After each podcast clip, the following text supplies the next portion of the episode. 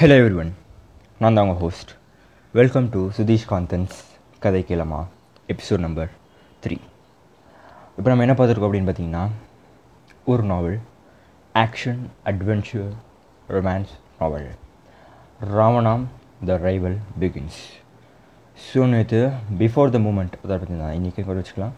Before the moment story பார்த்தோம். So அக்யூப்பாவில் என்ன நடந்துச்சு? அப்படிங்கிறத பார்த்தோம். ஸோ இப்போ நம்ம என்ன பார்க்க போகிறோம்னு பார்த்தீங்கன்னா எனிமி ஆன் பேக் சைடு அப்படிங்கிற எபிசோடை பார்க்க போகிறோம் episode number two enemy on the back side so last எபிசோடில் என்ன நடந்திருக்கும் அப்படின்னு பார்த்தீங்கன்னா ஒரு புரட்சி நாயகன் இருக்கிறான் அவன் வந்து சுட்டு கொல்லப்படுறான்.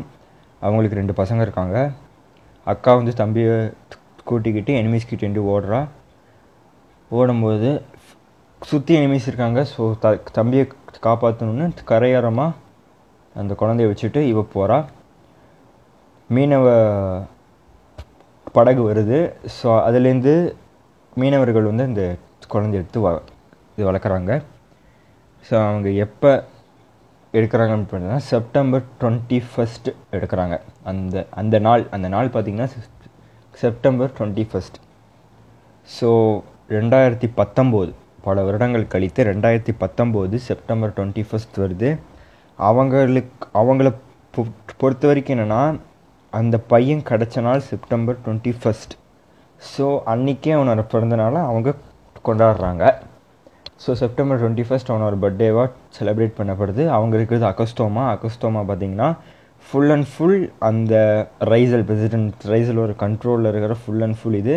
அங்கே எல்லாருமே அவனோட இதாக தான் இருக்கும் சப்போர்ட்டர்ஸாக தான் இருக்கணும்.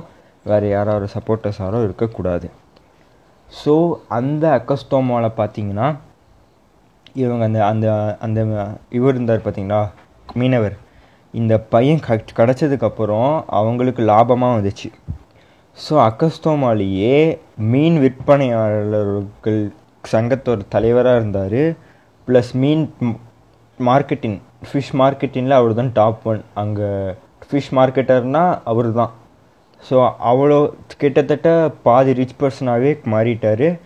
அதுக்கு காரணம்னா இந்த இந்த பையன்தான். ஸோ இந்த பையனோட பேர் என்னன்னு பார்த்தீங்கன்னா டாம். ஸோ இந்த பையனோட பேர் டாம்.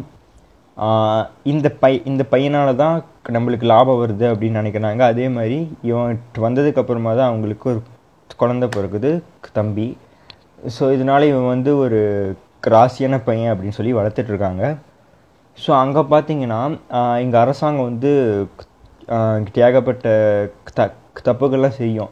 ஆனால் அங்கே வந்து அந்த தப்புகள்லாம் ஊர் மக்கள்கிட்ட இல்லைன்னா வேறு எங்கேயாச்சும் வெளியில் சொன்னால் அதுக்கு வந்து தண்டனை உண்டு.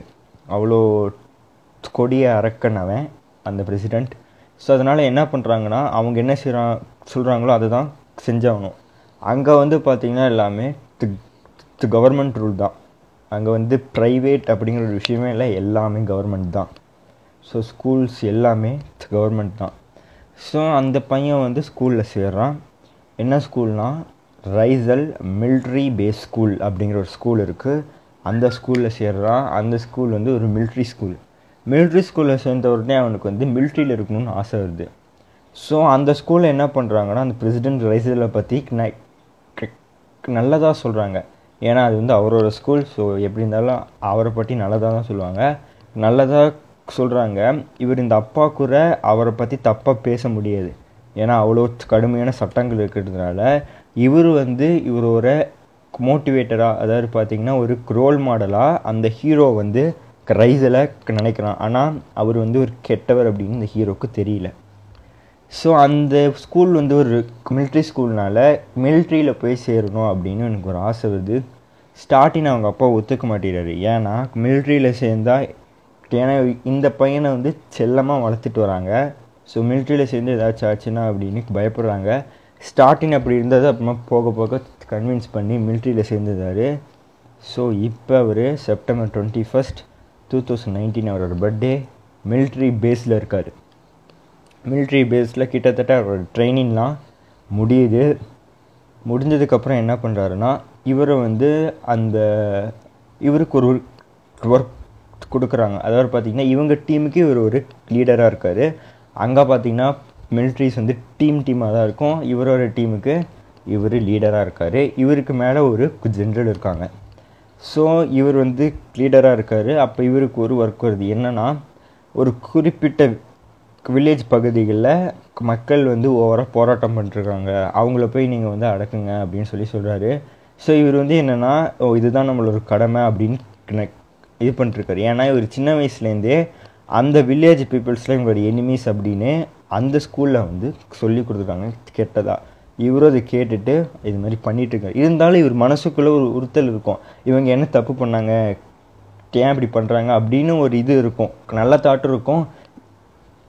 இருந்தாலும் அந்த கெட்ட தாட்டும் இவருக்குள்ளே வருது. ஸோ இவரோட டீம் வந்து அந்த வில்லேஜுக்குள்ளே போகிறாங்க வில்லேஜுக்குள்ளே போன உடனே ஸ்டார்டிங் வந்து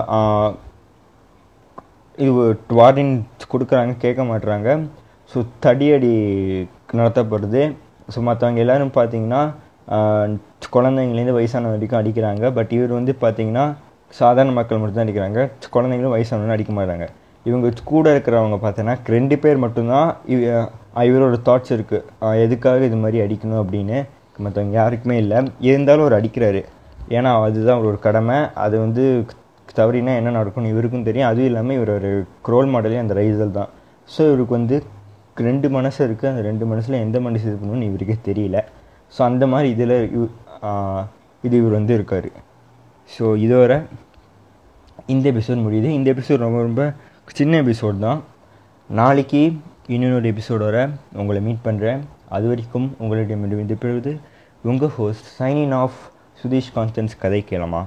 தேங்க்யூ பபாய்